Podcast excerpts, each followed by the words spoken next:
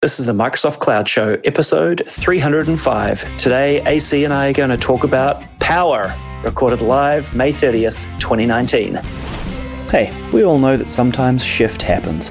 That's why this spring, the inaugural Shift Happens conference will be coming to Washington, D.C. on June 12th to June 13th. Hear from industry heavy hitters, change agents, and innovators as they share digital transformation wisdom with keynotes by Microsoft's Jeff Teper and Toni Townes-Whitley and analyst insights from Constellation and Forrester Research, this event is not to be missed. Over two days, find out how to get the most out of your Office 365 and SharePoint investments and hear about the successes and failures firsthand from some of the largest and most regulated organizations. For more information, visit www.shifthappenscon.com and use the discount code CLOUDSHOW for 25% off registration for both single and group discounts. AC in the house. How you doing? so great. There we go. uh, I'm doing okay. I am suffering from post Vegas. I got home. It's fine in Vegas, and then cream on that, you know. Uh, yeah, oh. so what, what penicillin's for? Exactly. Uh, no, I um, no. To our listeners, that's not what's going on. Um, I came home to my wife and my son who had head and chest colds, and I was fine for a couple days. And then, of course, it started to hit me this week. So I'm a bit short winded, sound a little croaky. And I'm going to do my best to uh, jump on mute as much as I can today when uh, when I feel feel fit coming on. Yeah, you know that that's really funny because I, I, got back from SPC and um, I was chatting with Vicky, my wife, and she said, "Man, you sound you sound pretty bad." And I was like, "Oh yeah, I've got Vegas nose," and, and I was like, not that kind of Vegas nose. like yeah. Air conditioning and bad climate and smoky grossness. Vegas nose, not that other kind. Yeah. Yeah, and dryness and all that. Yeah, just yeah, not the nose candy. Oh, definitely. Yeah. No, it was a it was a fun week, but really nice to be home. Man, it's just it's just tough being in that environment for it wasn't even that long. I'm just I'm very intolerant of that environment now. You know, it's funny. I, I think we're getting. I, think, I, I don't know if we talked about this in the last episode, but um, we're getting grumpy and old. Is that about what you say? well, I was just going to say old, but yeah, I think there's some things we're definitely grumpy about. At least the, the Microsoft Teams team and the OneDrive team would probably say, yeah, they're very grumpy. But the yeah, I mean, I just I don't have the. It, you know what it is about Vegas is I, I think this is the old side of you getting getting into it, where I don't have the tolerance for people around me who are just when they're drunk and I'm not, I haven't been partying or like a lot of cigarette smoke or just a bunch of stupid freaking decisions. I'm just like, I don't have the tolerance for that stuff. And it's just, that is called Vegas. Yeah. Yeah. I actually quite like going there with friends when you're not involved in work and you don't have to be serious and, and you can hang yeah. out by the pool for a few days. It's a nice spot. But being there and, and being serious, well, not serious, but you know what I mean, in work mode. Yeah. It's I like I like adulting in Vegas now. I don't like partying in Vegas anymore. Like yeah, gotcha. like you said, I like to hang by the pool. I love the shows. I love the really good food. But I just don't have it in me to be out until three or four in the morning. I just oh, that no, I would die these days. Literally, yeah. I would probably die. It just makes me feel so bad. Yeah. Anywho, it's nice to be home, even though you're not feeling that great. It was a good week of uh, absorption in Office 365 and SharePoint. But uh, back into the swing of things. How, yeah, how's your week going since you've been back anyway? It's been going pretty good. Been it's been quite productive. I've got a project that wraps up at the end of June, and um, a bunch of content that I do. And uh, of course, I'm trying to race to get it all all these things updated. Uh, anybody that's done the Office Developer Boot Camps, you know, you probably see my name on the commit history. I do. I maintain a lot of modules, training modules for Microsoft, and along with a few of the people that work that I work with. And uh, this week has just been all like it's a lot of updating the modules to use the latest Azure AD portal, mm. the latest release of MSAL, which MSAL shipped GA version three for .NET and a couple other languages, but not for all of them. And I was ranting about this yesterday, and I, I know I haven't had many good things to say about them, but maybe they've done a good job. I mean, I tell you, the more that you play with an S, the more I play with their SDK, the more I dislike it. And it's I can't put the line, put my finger on it. Is it that I'm just old and grumpy again, or is it that you know I just have a bias against what they've done?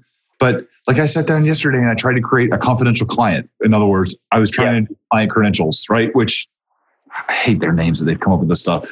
But And I'm just sitting like, how do I go through and log in with this? And I couldn't. So I go to find it and it goes, oh, if you create this special configuration object and you import this namespace into your project, then you can just say, here's the name of the configuration object, and it will go fetch that magically and suck it into your project. So you don't have to go through and set those different settings and read them yourself. I'm like, okay, so why don't you come over my house? Why don't you come over to my house too and sit next to me and feed me then too? Because I can't do that myself apparently. of course, yeah. what do I do? I go to the docs. The docs first, the only doc that I've gone to for MSAL, wah wah, doesn't work. It tells me it's like you'll find this object in this namespace. Guess what's not in that namespace? That object. Go that on. object. And yeah. guess what else? It's not in their docs. It's not in the. It's not in what the, the NuGet package. It's not Alex Class Explorer. None of it works. And of course, all their code snippets on their page, you can't try them out because it's not a full project. It's just snippets all over the place. Clutching defeat from the jaws of victory. It's like, God, guys, make this. Why do you make this so hard? He goes, Oh, the code's so much easier. I'm like, that's funny because I just replaced the old code with the new code looks pretty much the same, just moved around the deck chairs on the Titanic to me. Yeah. so the so the team building MSAL, they're, they're that band, you know, as the ship's going down, they're you know they're playing the what you know they're, they're doing their shtick or their thing on uh, on the deck and rearranging the deck chairs. It's the all hell and fury is opening up around them. Ah, dear. Let me say one thing about this. Um, this is the, I'm going to sum it up the main reason I do not like using an SDK for authentication, the main reason I don't like it, specifically Microsoft's approach. You can talk about other SDKs, that's fine. Yeah. I know our friend Waldek just the other day had some post on uh, had some post on Facebook where he talked about SDKs or REST APIs. I give you a perfect example that really sums up exactly the problem. And the person who I'm talking about, she totally knows who she is, and I'm not trying to pick on her. But we had a conversation at the SharePoint conference about MSAL and trying to get the authentication to work. And there was some comment along the lines that I'm going to paraphrase, so I'm not getting it exactly verbatim, but it was something like it said something about an ID token. I didn't know what an ID token was. I didn't know if I needed it or not. So I just went through and like unchecked and checked, and all of a sudden it started working. And then there's the it's something like that. It's magic. The thing that pisses me off about what they've done is they have black boxed so much of it because their approach is auth is really hard, so we're going to make it really easy. If you don't go with their premise that auth is hard, just say, give me a minute and let me explain how this works. Like anything else, like a freaking car, let me show you how this thing is, let me show you how this works. Because once you understand how it works, stuff isn't all that complicated. I've never fixed an ice maker before in my life. My ice maker was busted while I was in Vegas. I came home, I jumped online, I went to Angie's list, I filled out a thing saying I want three quotes to fix an ice maker for a Samsung uh, refrigerator. Submitted it, got a shower and I'm in the shower. I'm like, you know what? Sorry for the language. That I'm going to give this a shot because it can't get worse than it already is. So I jump on YouTube and I do a search, I find the model number, do a search on YouTube for ice maker. Well, somebody with some really foul language, well, I guess as foul language as I have, started to spouting off what the problem is. He showed you have to unscrew this, pop this off, unhook these two wires, and then you got to jiggle this a little bit and pull it out and be careful here, and the whole thing comes out. So what did I do? I unscrewed that thing, yeah. popped up the cover, unhooked two wires, jiggled it a little bit, pulled the ice maker out, started looking at a piece, and went, look at that. My ice maker has got a block of ice an inch, ironic as it is, my ice maker has got a block of ice an yeah, inch thick, all around all around the coil that's supposed to do it. So what do I do? Get a hair dryer out, get some hot water, melt it out, wipe everything down, put it all back together. Where we got ice the next morning. It's like, you know what, this stuff, if you understand how stuff works, it's not yep. that hard. Yeah, no, I totally agree. Yeah. Hallelujah. I think that, that, that inadvertently, inadvertently trying to make things easier has ended up making things harder. I think so. Yeah. Yeah. That's how I've been. How have you been? Relatively good in comparison. I'm not entirely sure my ice maker's working, so I better go check that.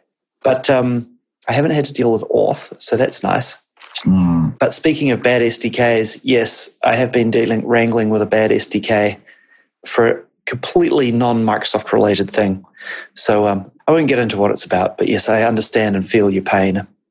Oh, you're dealing uh, with the, the Salesforce REST API, aren't you? No, I'm only at the fifth layer of hell, not the seventh. Oh, okay, yeah. Salesforce is at the seventh layer of hell. the REST API is most certainly at the seventh layer, yes. yes. Although MSAL is climbing down. Sorry. yeah, I um I have been watching the Chernobyl miniseries though, which is quite interesting.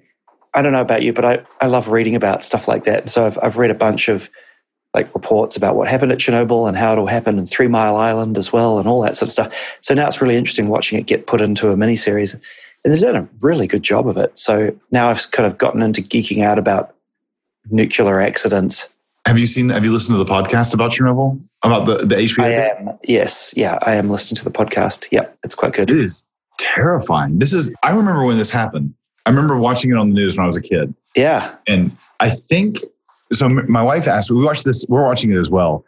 And uh, for those of you who don't know what it is, is he just talking about an HBO miniseries that's on there, and that it is absolutely fantastic. It starts with the explosion, and then deals with the aftermath. And you think you know about it, and it's just it's incredible how, what the scope and the ex, how extreme it was.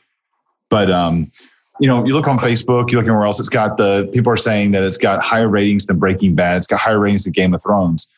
And everybody's kind of like, you know, why is that? My theory is is that most of the people that are watching it are people that are our age.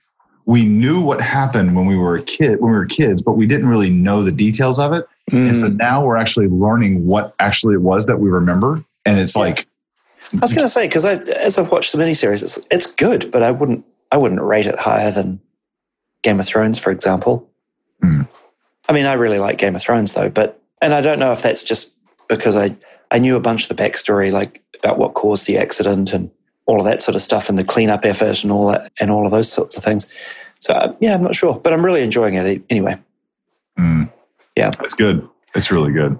Hey, we've got some stuff to get through this week. Um, we're going to geek out about power, but before that, we're going to jump into some news. So why don't we hear from one of our great sponsors, and we'll be right back. Are you being asked repeatedly to integrate different business systems in ever narrower timeframes and with increasing process complexity? What if you could standardize the way you build these business processes so your team are focusing on higher value tasks versus the nuts and bolts of running the processes and integrations? Nintex can make it happen. With a Nintex platform, work flows from person to person, system to system, to the cloud and back. Got a custom system you want to connect with? No code extensions let you plug into systems simply and easily using REST and Swagger. With Nintex, work just flows so your teams can work smarter, work faster, and be more connected than ever. Try it out free for 30 days at www.nintex.com forward slash try NWC. All right, AC, we've got three or four news items real quick to get through before we start geeking out about power. Do you want to lead off, or should we get stuck into? Uh, seemingly every week we get one of these. I like what you found. Did you know that not everybody has learned that SSL certs expire? like, not every major company has learned this. Yeah, yeah. Seemingly impossible problem to solve in computer science. The old SSL expiry expiry problem, and LinkedIn learned the hard way last week. On the 22nd of May, apparently they had the same problem in 2017. I was going to say that I was going to challenge you. Said they learned the hard way as well because apparently they haven't learned they yet. Haven't so I'm not sure. I'm not sure that they've learned yet. What is it about SSL? I don't understand. Is it because SSL doesn't like natively start popping up bloody dialog boxes on your desktop six weeks out, four weeks out, three weeks out, two weeks out, one week out? Or it's just like somebody renews it and be like, sweet, job done. Can forget about it now. And then somebody else figures it out later when it expires. My God, if they buy it from GoDaddy, then I mean, GoDaddy nags the hell out of you when a domain is about to expire. Yeah. You, you renew. I'm like, just go buy them from GoDaddy because they won't shut up about a domain that I bought years ago that I, have tried to let go. Yep. It's uh, anyway. So LinkedIn had an SSL cert lapse. It happens to the best of us, including the big guys. Awkward. Mm. I've got another one. That, now this article is bizarrely named, but it's from the Microsoft blog, so it's full of marketing bullshit. But it's enabling innovation and opportunity on the intelligent edge. Which what sort of claptrap article heading is that? Is that the outer ring? I tell you what ring it is. It's not a pleasant one oh, there goes the children's edition of the, there goes our children's rating for this for this episode. I'm sorry, parents, we're no longer PG. I guess, it, I guess to be fair, I kind of I kind of nailed that within the sale, right? So once you get through the claptrap at the front of this article, there is some interesting tidbits a little later on. They talk about all these wonderful new laptops and devices and blah, blah, blah, blah, blah. And then they get into, hey, this these experiences need a better operating system, basically. And so things like start talking about seamlessly updating Windows and secure by default and always connected and always performant and cloud connected and AI, and then they get into marketing shenanigans again.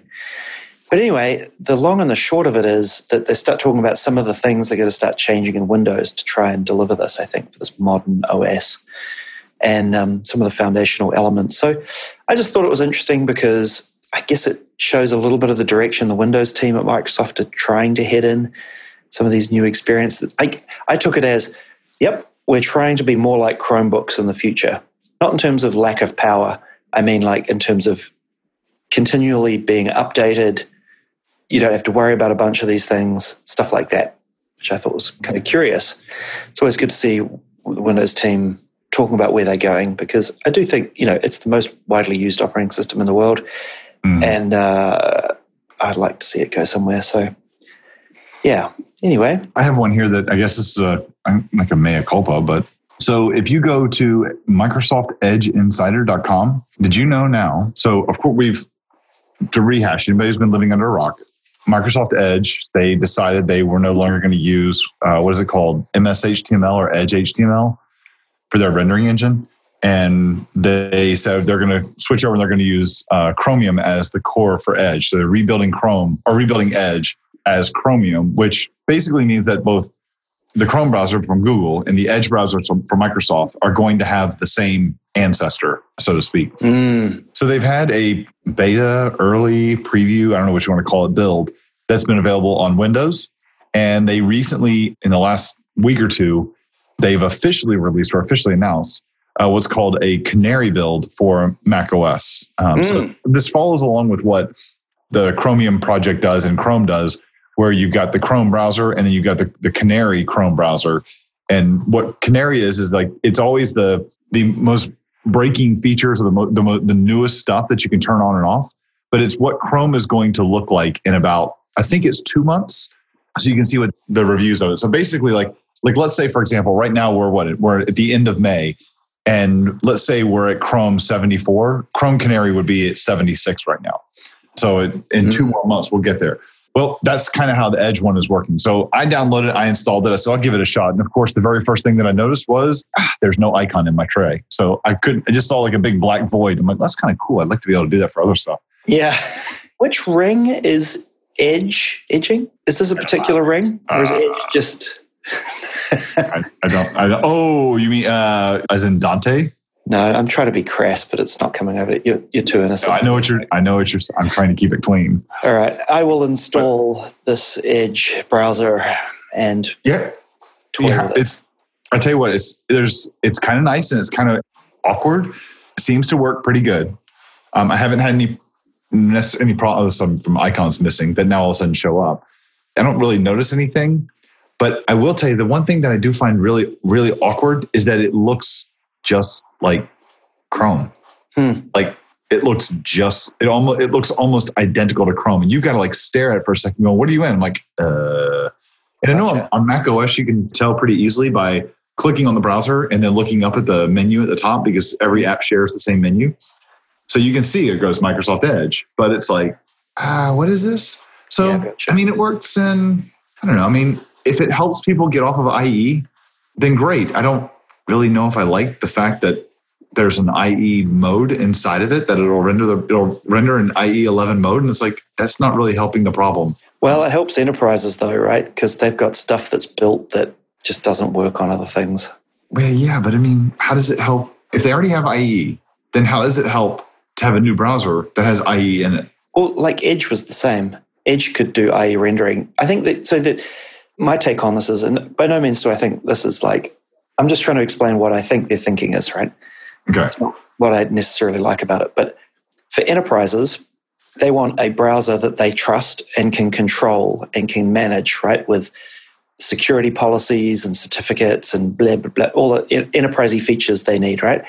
And so if they could deploy this and have one browser that users get a good experience when they're surfing the web, but also can support their crappy old apps that they've built and haven't updated for the modern web, Mm-hmm. then I think that's where they're going with it. That would be my read on why Chromium Edge is important. Because, Edgy. you know, Edgium, ooh, yeah. Edgium, they can write new apps that work well, you know, internally and users can surf the web well, you know, and not get a broken experience. IT get the management and control and security and stuff they need, but they also get a rendering engine that can support all the old crap they haven't updated. And a lot of these apps, they're not in control of. Like they've bought apps from other vendors that don't work well in other browsers yet, or they're stuck on old versions that can't be updated for whatever reason, right? I mean, it's all just excuses, but it's it's reality. I could see why Microsoft has a good advantage in this space or in that area because of this, right? Because IT uses their stuff. And I honestly, I've wondered for a long time, like, you know, like Slack and everything use their client is all built using what's it name? Oh, gosh. It's all running Uh, Electron. on Electron, right? Yeah, and it all uses Chrome under the hood, and you know those apps take crap loads of memory and all that sort of stuff. Here's where I think Microsoft are going with it. I think they will build a an Electron equivalent using this new browser that they can then build a bunch more uh, stuff using, like the Teams client, for example, so that they don't end up deploying Chrome on every enterprise machine out there in the world. I really hope that what comes out of this is like a memory footprint reduction for Chrome or for some competition against Chrome. I love Chrome. Chrome's a great browser. I have abs- the only thing I complain about is that it, it does seem to take up a bunch of memory. Yeah. But well, yeah, really- you get these runaway processes like that just take gigs of memory. It's bizarre. Yeah, but it it doesn't. So you don't. I don't. I guess they're not incentivized to really fix that stuff until they have competition. And so I hope that competition does change that. good. Yeah, competition's good. So We'll see if this goes anywhere, but that's my thought on why Microsoft's doing this and why it's interesting to enterprises. But yeah, outside of that, not sure. But hey, one last thing before we move on. Hewlett Packard bought Cray, you know, the supercomputer maker? Mm-hmm. Going to buy Cray for $1.3 billion. holy moly. Yeah, Cray, I mean, Cray was like the bee's knees, right? Yeah. Apparently, Cray is public as well, which I thought was pretty interesting. They're paying 35 bucks a share, which is a premium of 17.4% on Cray's last close. Yeah, Cray Computers with a business, right? And I, I don't really know much about their current products, but apparently they make some pretty sweet stuff. So HP are getting into the supercomputing business. And apparently they're based in Seattle. I've never heard that. No kidding. Yeah. I Who didn't that. Crazy. There's one of the old guard. It's like watching what was that? What was that computer maker? Silicon Silicon Graphics, right? Remember them? Oh, SGI. Yeah. SGI. They were the business. I They don't made remember some those sweet guys. machines. Hey, anyway, we're going to talk about power. So let's hear from a couple of our great sponsors, and we'll be right back. For those of us familiar with ShareGate, we know they've always been about SharePoint and Office 365 migration. But now that we've all moved to the cloud, like me, you're probably thinking about how to scale your Office 365 to a full self serve environment without worrying about thousands of groups and teams popping up out of nowhere, aka sprawl. That's why the folks at ShareGate developed ShareGate Apricot. It's a solution that helps us automate our Office 365 group governance by allowing us to collaborate with users to keep everyone accountable for the things they create. Their super simple to use in app experience lets us lighten our load by delegating group management responsibilities to users we trust, aka no more sprawl. Want to get your hands on ShareGate Apricot? Try it free for 30 days at sharegate.com forward slash cloud show. Struggling to reproduce problems in your codebase? Successful software starts with Raygun. Raygun provides application performance monitoring, unlike anything you've experienced before, offering greater clarity around how your software is performing for your customers than any other APM provider. Easily detect and diagnose issues impacting end users and monitor every part of your stack in one place. It's time to get back to building great software instead of fighting it. Start your journey to better software quality. Try Raygun free at raygun.com today. All right, AC, we are going to geek out a little bit about power. And I don't mean like Genghis Khan or Cersei kind of power. I mean like solar and electricity and all of that sort of stuff. And so Stuff that can kill you. the stuff, well, Cersei could kill you for sure. Genghis Khan could kill you too. In fact, he killed a lot of people. Yes, um, I should have interrupted. You're right. Yeah, that I know the stuff that runs through the wires in your house, right, and in mm. your car and things like that. Well, for some people. Anyway, so the reason we got onto this was that you know we've done home automation geek outs before a couple of times, and we've briefly touched on what you've done at your house with your power, with power, and so we felt like, hey, why don't we? I, I haven't touched this at all, right? So I am not in the space, but I'm really interested in it. And we got chatting about batteries and all that sort of stuff in a side conversation. And so we, we thought, hey, well, why don't we nerd out about this a little bit and chat about, you know, what you've done with with power at your house, what you've done with solar and all that sort of stuff and where you're heading and just sort of get a feel for, you know, what are people up to in this space? Because it's not something I know a lot about. You've done a lot of research on this. And, um, and I'm sure a bunch of our listeners will find this really interesting. So, why don't we start with where are you at on your power journey? I know you've done a bunch of work at your house over the last couple of years, but why don't you sort of give us a, a feel for like what have you done and what led you up to this point so far? Yeah, sure. So I think that let me first set the context and I'll tell you what I did because I think that saying the context of where I am, because like what I would do and what you would do are two very different things based on where we live.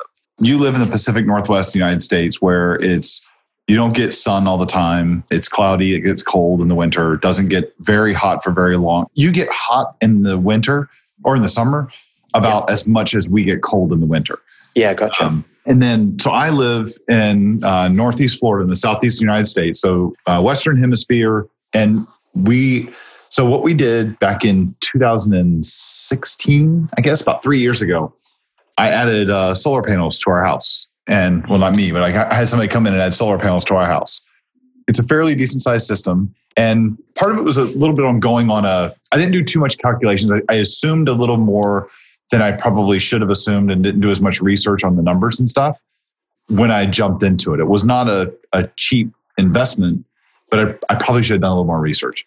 And so what I did is I, I set up, I have a, um, a setup to where I've got three separate like banks of solar panels on my roof I've got 30, a little over 30 or so facing east. I've got about 22, 20 or something like that facing uh, west. And then I've got eight that are on the back of my house, which is the north side of the house, but they're inverted up. So they're kind of facing south. Oh, yeah. Yep. So it's like my community association, my home association doesn't allow us to have them on the street facing part of the house. So they're they're facing south, which is the front of the house, but they're doing it from like a little bit behind the crest of the roof, so you can't see. Yeah, yeah, gotcha. That they're that way, line of sight type of thing. Right. And so what they do is they're they're set up. They're just you have all these solar panels that um, it's three year old technology. So for those of you who know what this stuff is, they're rated at about 185 watts. They they uh, are connected to two separate inverters. That from there, those are connected straight into our fuse boxes. So we have two fuse boxes at our house. We're a 300 amp a 300 amp service split between two fuse boxes at 150 amps apiece. Gotcha. So the way it works is that you know when you your house will. This is always weird to say it like this, but I didn't, and I didn't know much about this stuff until you know we got a Tesla. So we have a, we have an electric car. We have we had to, I had to pay attention a little bit more on like how power is all set up. Like what's the difference between a an amp, a watt, volt, uh, kilowatt hour, and all that stuff. And what you'd end up having to figure this stuff out because you really need to, it helps you understand like where everything goes or how everything's all set up. Sure. And the best way to think about it all is about, is to think about it like water, which is kind of ironic because it's electricity and those don't go well together. but, but they share some of the same properties in, in eh, many. Pretty much, yeah. And the, so the biggest thing is, the biggest thing to think about with power is that it will go wherever it's being consumed and it will pull from, it'll pull from another source when it's deficient. So mm. it's very simple how our stuff is set up, which is all they did for the solar our solar setup is that the two inverters are plugged straight into two separate fuses on our fuse boxes, one for each panel. I think they're 40 amp circuits. And the house, when it has a demand for power, it pulls from solar first. And when it doesn't, when it needs more power, it pulls from the grid, from my local utility company. Gotcha. So I think we produce roughly about 50 to 70% of what our needs are. Our bill's gone down quite a bit, but it's an expensive setup and you're paying for you're basically paying a loan for a while. In the United States, they give you a 30% tax credit. At least this year, up to this year, they give you a 30% tax credit. Next year, it goes down to 26%. And the, the following year, it goes down to 22%. And that's on the install. So if you're going to spend 30 grand on a, on a solar, it always sounds weird because you always say you're setting up a solar system at your house. It's like, no, not really, not like space. But I'm going to put a sun in my backyard. Pretty much, yeah. But when you set up a solar system at your house, you are it, say it costs 30 grand the government's going to give you 10 grand off on your taxes yeah it's gotcha. tax time to do that so that's the way we're set up right now we also did some other energy efficient stuff at the same time like put spray foam in got a hybrid hot water heater because it gets hot in florida we have a hot water here that effectively has an air conditioner right on top of it and yeah. so it sucks the heat out of the ambient air in the garage which is great when you have a hot car that's pulling in from being out in the sun yeah. And uh, uses that instead of using electricity, a heating element to heat the water. So that's cut gotcha. down power a lot as well. So how much? So you reckon you've reduced your bill on average across the year by about fifty percent? So you reckon you're you're generating about fifty percent of your power? Yeah, I'll give it to you for apples to apples. Because I just sat down this week talking to a local like, power consultant about adding in a couple batteries to the house. My bill, my monthly bill, I know this is going to be a jaw dropper to some people, but there's some reasons why it's like this. We got some, let me at least give a hey, don't crucify me on this. We found the house. We had to move into a house quick because my wife was pregnant, daughter was coming. The house we were in was way too small. We couldn't we couldn't do it without having everybody living in one bedroom. And so we were trying to find a house. It's when the market kind of blew up in the United States back in 2008, 2009. Mm-hmm. So we had like 3 months to find a house, close on it, sell our house and move in when everything kind of happened. And um, we found the house that we're in. It was a spec house. It was halfway done. So everything had already been chosen, like the air conditioners, all that stuff. And everything was the cheapest contractor grade possible. So our air conditioners and our windows are horribly efficient. We have three air conditioners in the house because it was horribly designed. And so we have big power demands for that. So my two biggest power power draws are my cars and the um, air conditioners uh, and the air conditioners. My bill used to be before we got solar. I was trying to get to something. My bill used to be before we had solar in the summer, like in July and August in Florida when it's really hot, was pushing five hundred dollars. Um, five hundred dollars a month. Now we're pushing closer to about one hundred and fifty. Gotcha. Because right. there's a there's a high generation months as well, right? Yeah. And so because what it does right now is that during the day we don't we don't ever consume everything that we use during the day on like a on a clear day. Yeah but the excess is sold back to our utility company. Mm. And so we get a credit from them. And then when the sun goes down, we then start pulling from the grid. Yeah. And it's uh that's where so it ends up coming out to where like my bill will be like say 300 bucks, but then we get a $120 credit or something like that. Yeah, I see. I see. Yeah. Yeah, I mean in fact you're not you're not just generating 50% of your power. You're generating a lot more than that because you don't sell power to the grid for the same price you buy it at, right? So even though your bill is reduced 50%, to get it to reduce 50%, you've got to generate a lot more than that. Well, so kind of. So we're so the, for people who are listening to this, when you decide that you want to do something like this, you really have to look at your situation, where you live, not just in the country or in yeah. the in the world, but you also have to look at what your local like political and economic climate is like. So hmm for example, our electric authority right now, we do something called net metering, which is they don't do it anymore, but I'm grandfathered in because they changed it about two years ago. And net metering says that I sell my power back to them for the same rate that I pay it. Oh, interesting. But that what it does not include is it doesn't include taxes, hookup, fuel costs, stuff like that. But the, the raw consumption is about the same. So I'm not paying for to put power back on the grid. Interesting. Um, they pay me about the same rate. Now, if someone else is going to jump in and do that today, you yeah, can't. It be the same. Yeah, no, gotcha. it's not the same. It's, you get paid at a much lower rate. Gotcha. Oh, that's cool.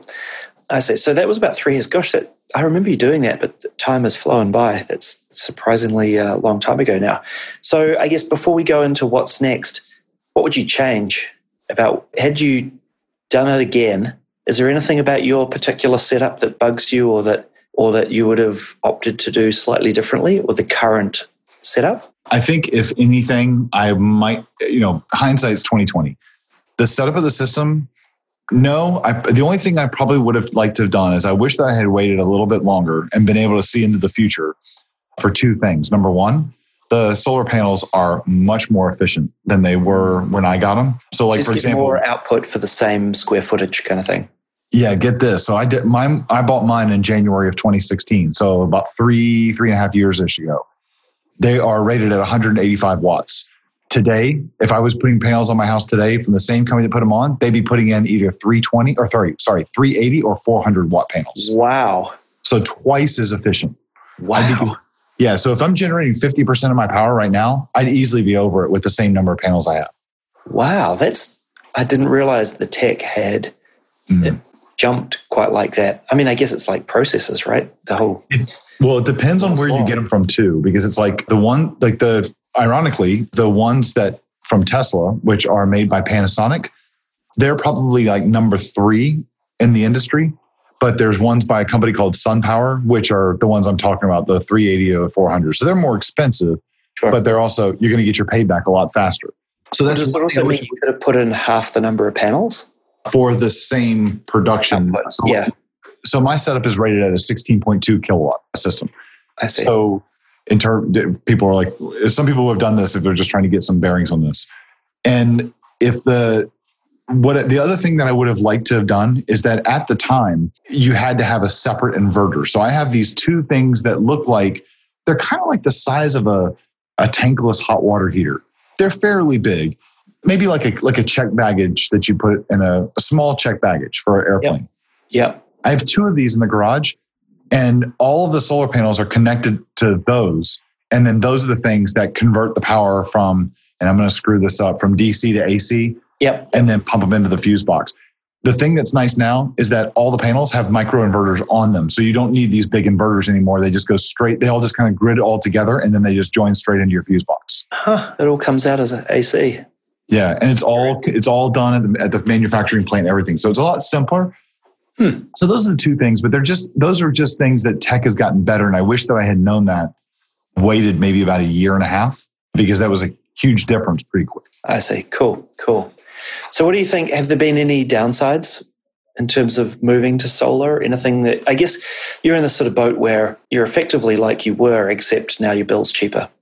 Do you notice, do you notice anything else you got to think about, or Um, the only thing that I think that I that I didn't know that if this is part my fault, either not listening carefully enough or not asking the right question or understanding it, and this is part I wish I'd done more research. I thought when we lost power we'd be fine, like when the sun's up.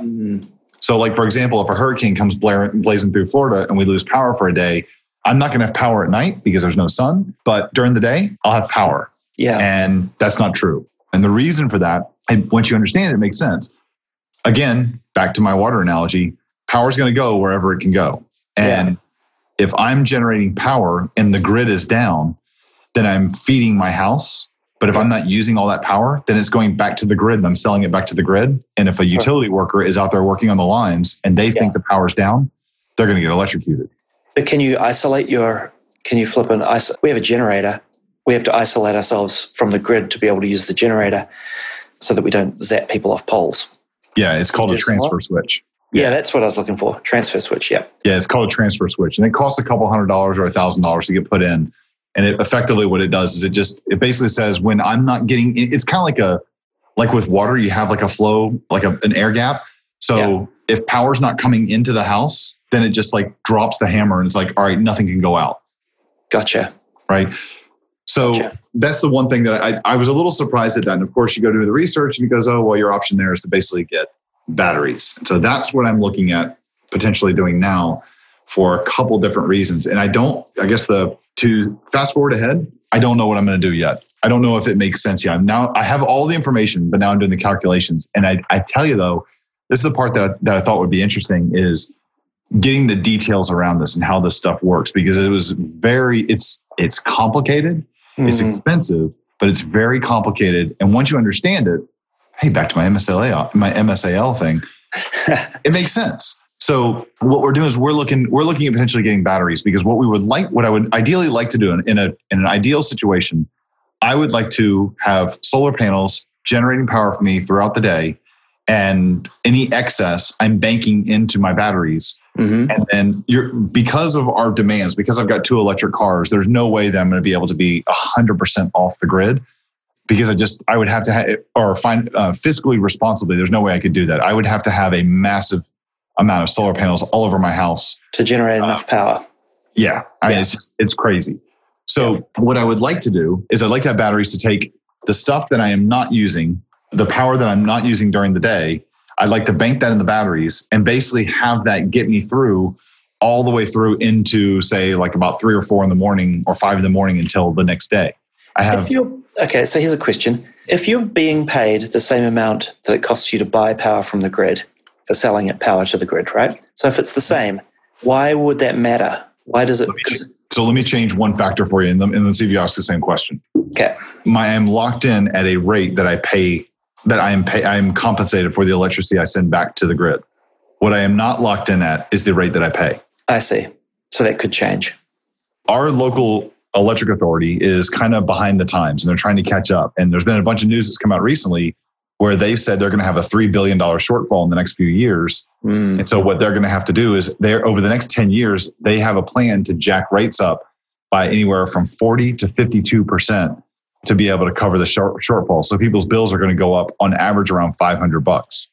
Now it's a, it's still like all being discussed right now. It's not guaranteed, yeah, but what is guaranteed is they don't have enough money. So why am I looking to do this? I'm looking to do this to insulate myself, my, myself from much higher costs for the next uh, coming up in the next couple years. Yeah, gotcha. Okay. So that's one. The other part is because it just makes sense. Uh, it's just it's the right thing to do. But again, you know how expensive is how much you're willing to spend to, to do that. Yeah. And then the other side too is that you know my house is my place of business, and so when we lose power, which is not as often as you guys do, but when we lose power, I'm out yeah. of work. Sure. Yeah, it's hard to do uh, do stuff without juice. Yeah. So. So yeah. So I see. So it's it's price management. It's it's the right thing to do, and it's also to save you bacon during power outages. Yeah. Gotcha. Yeah. Pretty pretty much, and it's really just trying to figure out. Like, I really want to make it to where I'm only using the grid to supplement my needs when I don't when I can't do it. Like when the grid's online, yeah. I, I would use the grid to charge the cars, or I would use the grid to run the oven, the stove, and two of the air conditioners at the same well, time. But it, but it makes sense to, I mean, I can totally imagine if the power prices go up, it totally makes sense to charge your cars during the evening and at night when you're not generating power with all the power you've generated during the day because you're effectively charging them with cheap power, right? You kind of are, but the thing is that what most places are doing, most communities are going to what's called a peak metering, where you pay a higher rate. Like in, in where I live in Northeast Florida, they're talking about having a rate that's going to be 700 times, seven times greater than what we pay right now from during the summer months from 12 p.m. to 7 p.m. because that's when there's the most usage and the most heat going uh, outside. So the air conditioner will be used the most. I see. So I want to use my solar during that time. I want to bank the excess during that time. And then when the sun goes down, I'd like to use everything that I banked, but then I don't mind charging my cars from 2 a.m. to 5 a.m. Gotcha. Yeah, I see. I remember in New Zealand growing up as a kid, there used to be there'd be two rates of power, right? There'd be like I don't even remember what they called it. There was like a separate circuit in your house, mm-hmm.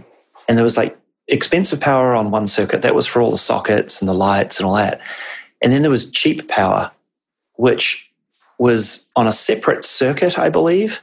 And, or they broke it out somehow. And it charged these heat, like a, we used to have this heater that was effectively like full of concrete. Hmm. It was like this big sort of, like a chest of drawers. Okay. Except it was full of bricks. And the power would heat this thing up and it would be really warm and it would stay really warm and it would sort of it was sort of like a you know radiant heat in some ways, and it would it would radiate heat into your house during the night. Yeah. But that thing was powered off what they called cheap power, and I think the electric company could turn it on and off ah. based on demand.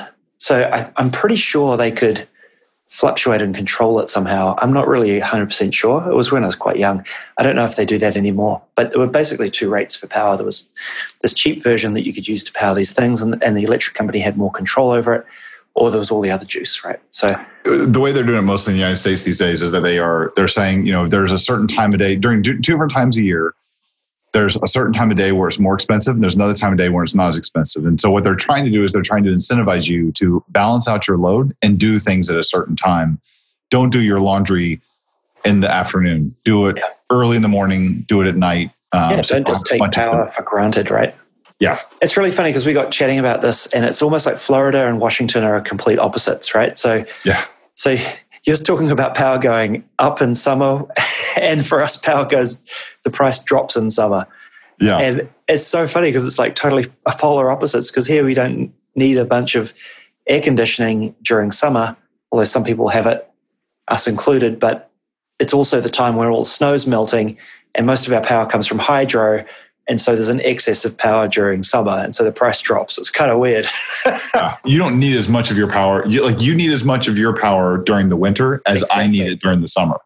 yeah, but we don't get power, so we don't heat our houses using power, right? We're use, using gas and stuff. So it's we just pay different. Like it's not our electric bill that necessarily goes up a lot during winter. It's Right. a gas bill. So, but overall, yeah, when everything Yeah. nets out, it's yeah similar. One thing that I mean, you and I have talked a little bit about in the past. That one of the things that I did do uh, a couple years ago in 2017, in the middle of 2017, is I I jumped on this like the startup company called Sense. Um, I'll put a link to it in the show notes.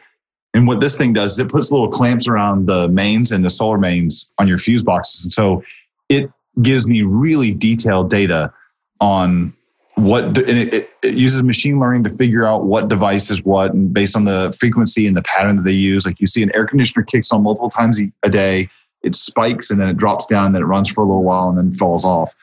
Hmm. it does a really good job of letting you know this stuff. So this is the part where i'm crunching uh, numbers where i'm really i'm really digging into Power BI poor jason and john uh, the BIFocal podcast are getting a boatload of emails from me these days. But it's really cool to be able to see to, to really like slice and dice and see like okay how much am i using? When am i using it? But i can also run these calculations it, it measures it based on an hour by hour basis. And i can say you know if the prices went up from 11 cents to 72 cents from What would this have cost us? Yeah what would this do to me? I don't have that number yet but i know it's kind of hard to figure it all out but it's i have the ability to do that. That's pretty cool. so what we're doing now is that we're looking, we are looking to do batteries, and Mm. there's a bunch of them that are on the market, but the Tesla Powerwall twos are the most like advanced and the most the most impressive ones. Hmm. But the trick is, is it's not just as easy as buying a battery and plugging it in. Hmm. It's there's it's kind of complicated, and so and when you look on their website. It's, a, it's actually more expensive than when, than what you look on their website. The website shows something like eight thousand dollars for it, yeah. but in real world, once you get this 250 pound lead weight shipped to you and you go through all the config and everything, you're paying closer to 11 grand. wow. Yeah. So, Installed. uh, no, that's another three grand. Oh my gosh. Yeah. Because Wow. you're, the, the install is more like the company that does it, that's doing it for, that would do it for us if we decide to do this. I think it's somewhere in the ballpark of like 14 grand for the first one and then 11 grand for each one after that because it's something like they don't charge you for the install twice, but there's a lot of stuff that's involved with it. Like you have, there's this thing called a gateway that you got to put in. It's the thing that kind of connects the battery and the main lines of the house together. There's usually some rewiring that's involved that you got to move things around depending on the size of your house. Sure. So, but the part that I didn't realize that you know, you, you would think that I just need more capacity, so I need to add more batteries, and it, it's not. It doesn't really work like that. There's a part of that, but there's two other numbers you got to pay attention to. So each one of these batteries is, uh, I think they're 13 and a half kilowatt hour maxes. They're actually 14, but there's a hidden half kilowatt because the batteries they cannot fully discharge. If they do, then they they're dead Gotcha. but you have to look at what peak usage is and Yeah. what a surge usage is. So they can only pump through so much. Sure. You can only suck so much from them at a time, right? Right. And things like air conditioning units peak, like that when they start up, that's a big draw, right? Yeah. And so what and what the batteries do is that if they if they see a surge come at them, they go into self-protection mode and they shut themselves down. And so you can go in there and you can reset it just like your computer. Just it's a little toggle switch you turn it on and off. But same thing's going to happen again. It's like tripping a breaker, right? Yeah. You can't. Yeah. It's it's a safety thing. You can't put too much load. Yeah. Yeah. So I see. Interesting. Yeah, so you have to pay attention. You have to look at like you know measure up how much stuff you have, what you're using. Does it make sense to do? You, is one going to actually work for your house? It depends. I mean, it depends on what kind of air conditioner you have or what else you're doing in the house. You know, can you slowly start things up and not like turn everything on at once? I Kind of thing. Many years ago, I wanted a new graphics card in my computer, right? Mhm. And so I went and I looked at the graphics card I wanted, and I was like, yes, that's what I wanted. And then I very really very quickly realized, well, that graphics card is not going to work on the motherboard I have. And then the motherboard was like, well, my processor is not going to work on that new motherboard. And then basically I replaced my entire PC except the hard drives quite quickly. And like I had to get new RAM, I had to get new CPU, everything. I suspect this is kind of one of those can of worms, right? It's like once you start picking back at the at the edge, you're like, you start finding these things out, and you're like, next minute, you're replacing all your air conditioning units in your house. yeah, well, and that's the thing. Like, when, when I was sitting down with this consultant a couple days ago, and he's explaining, he's like, you know, so do you want me to give you a call back at the end of the week? And I'm like, you can, but I am not making a decision that fast. This is going to take a long time to run calculations and figure it out. I got to figure out, you know, between two fuse boxes, is one air conditioning more important than all the other ones? So let's move those two over to a different fuse box that won't be on battery backup, but one of them is. I don't want the cars on battery backup. If the power goes out, yeah. I'll know ahead of time that power's going to go out so we can charge it up. It's really cool. Like the Tesla batteries are really smart in the sense that they also they watch the weather through a feed on the internet and they will when they see a storm that's coming in, mm. they will go into storm mode and they effectively say we are not no battery is going to get used we're going to pass everything to the grid so that we can max out our storage. And they, they charge themselves up not just from solar but also from the grid to make sure they're completely topped off before the storm rolls in.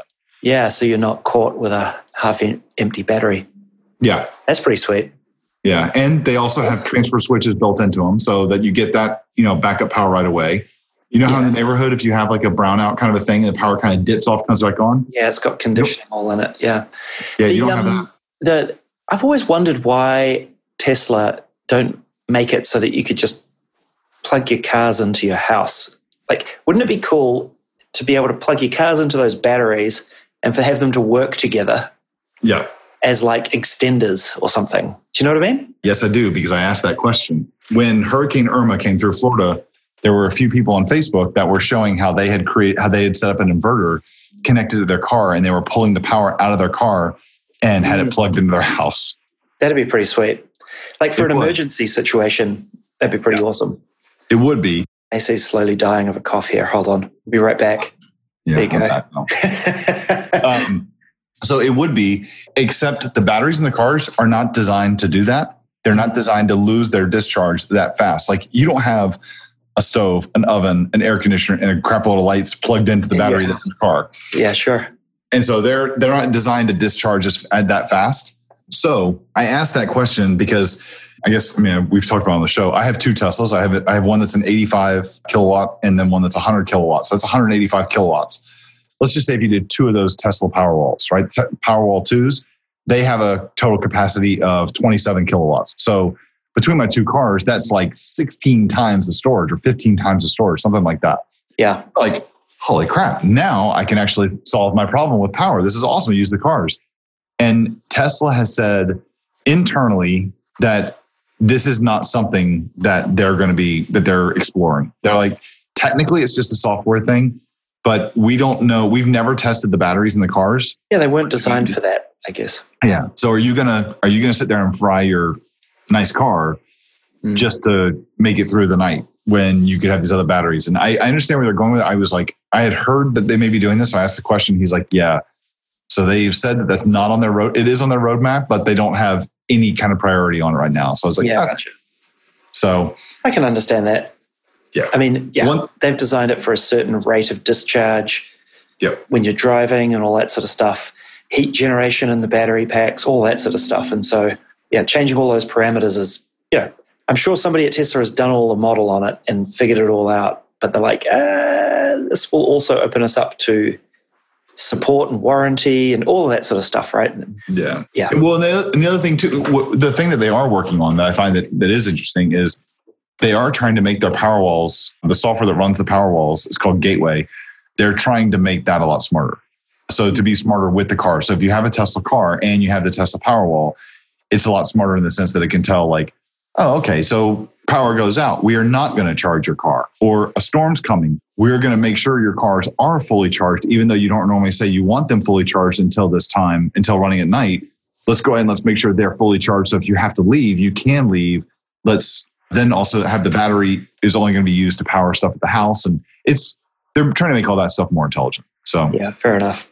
Awesome. Well, I think that's, uh, that's pretty fascinating. I'd love to keep on top of what you decide to do and hear more about it. If we've got any listeners that are into this sort of stuff, then definitely send us a tweet or get in contact through our contact form on the website and uh, let us know what you've been up to. Yeah, uh, absolutely. That'd be really good. Yeah, I'll let you know what we end up doing. I mean, we're I'm still I got a lot of research to do. I don't know if it's going to be if I'm even going to decide that it makes sense. But I'll put a couple links. I'll put a link to the Tesla Powerwall and to the that Sense device that I use. That's really that's pretty slick. I'll put that. Yeah, uh, I'll put both those in there. Those look cool. I'll post a few pictures of our of our Sense usage. You can see too. I'll, I'll do that from the. Um, uh, I'll do that on our Facebook page if people want to when this episode cool. comes out. Yeah, that'd be awesome. All right, I say enough about power. It's time for the picks. CJ's Hyperfish automates the collection of user profile information from users in organizational directories such as Office 365, SharePoint, Active Directory, and HR systems. The secure service supports on premises, hybrid, and online environments. Bring your directory to life at hyperfish.com. AC's Voitanos delivers on demand video based training for developers on the latest SharePoint extensibility model from Microsoft in his course, Mastering the SharePoint Framework. What do you got for us this week? Anything exciting? Yeah. You want to switch from power to space? Hell yeah. This is awesome. So, you know the guy, Everyday Astronaut. Oh, yeah. Yeah, he's great. So, he did a 55 minute video on YouTube. He had like donations and everything to get this done. And he basically, the title of it is, is SpaceX Raptor engine the king of rocket engines? And he picks apart like partial flow, full flow, what the Americans did, what the Russians did, how the space shuttle engine was the most efficient engine that was out there, how the yeah. F1 stuck up to it. He does a really good job of comparing all of these. I'm not a rocket scientist, but I definitely understand it a lot better now. And it shows how impressive the engine, the Raptor engine that they're going to put on their new rocket, why it's so impressive and why it doesn't, it's not the best engine, but it does everything really, really good. So, like when you look at the space shuttle engines, they were incredibly efficient, but they were also $25 million to build a piece. Yeah, I see. Whereas the Raptors are something like $2 million to build, but they are almost equally as efficient. Wow. It's impressive. You uh, definitely have to watch this. This looks yeah. great. Yeah. How about you? Well, staying on the space theme, this won't be news to you, but there's a new Lego set the Eagle has landed. NASA Apollo 11 lunar lander revealed. So this is awesome. This is part of the Creator series, and um, you can go buy. Apparently, I think it's going to be starting ordering on June the first. So this will be in a couple of days' time from recording, and it's going to be ninety nine dollars US on the company's store. So I am definitely going to get one of these to go with my Saturn 5. They totally should have released this on the anniversary of, of Apollo 11. Totally. Well, it is kind of the anniversary. I mean, it is, yeah. It's the 50th anniversary year, I guess. Yeah. So it is seven inches tall by eight inches wide by seven inches deep. So 20 by 22 by 20 centimeters, depicting the eagle on the lunar surface. I love it. Scale fit with the minifigures. Oh, yeah. I love it. I love it. I love it. I love it. Uh, it's going to be on my list. I love it. I love it a lot. That's awesome, man. That's good. Oh, God. I can't wait. It's going to be awesome. So, are you experiencing the same thing I'm experiencing today? Which the news kind of came out about this this morning or overnight. Yeah, and people and know that you're into it. through every single communication vehicle possible, I'm getting text, private Slack messages, private messages on Teams, Twitter DMs, Facebook messages. Someone even said, "Are you on uh, Snapchat?" No, I'm not. Like, I'm swiping. What's what is it? Swipe is swipe left good or swipe swipe right good? I don't know. I've never used it. I'm a total noob. I've got no idea. I was gonna I was gonna do my Tinder reference, but now that I, there we go, CJ. We are old. It's true. I can't say. Yeah, I don't know. Maybe I maybe I should learn that if I ever end up in the situation. maybe if my wife leaves me from buying too much Lego, then um, I might need to know that. your kid, your kids come home and they like you'll so you'll get you'll get this when your kids will get to be a certain age. And my son is starting to do it. He did it a couple years ago. He's like, "We're we have a couple years on you." When they start using phrases, and you're like, "What does that mean?"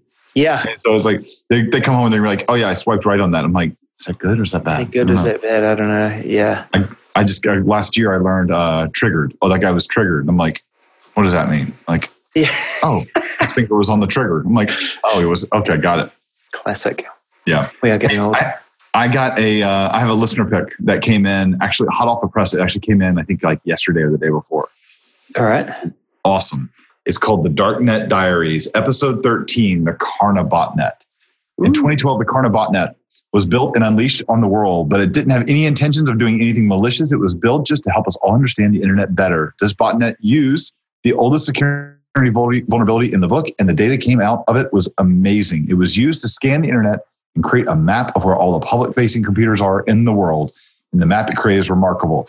There's an animated GIF on the link that I'll show you. It's a podcast episode that explains the whole thing. And Ivan Wilson from our friend down in, I think in Sydney, definitely down in Australia, shared this with us on our Facebook page. But the animated picture of it showing you like where all the public websites are or public Cool. computers are. It's really, really cool. Wow, that's fascinating. Good Isn't that neat? pick. Yeah, Yeah, I thought that was pretty awesome.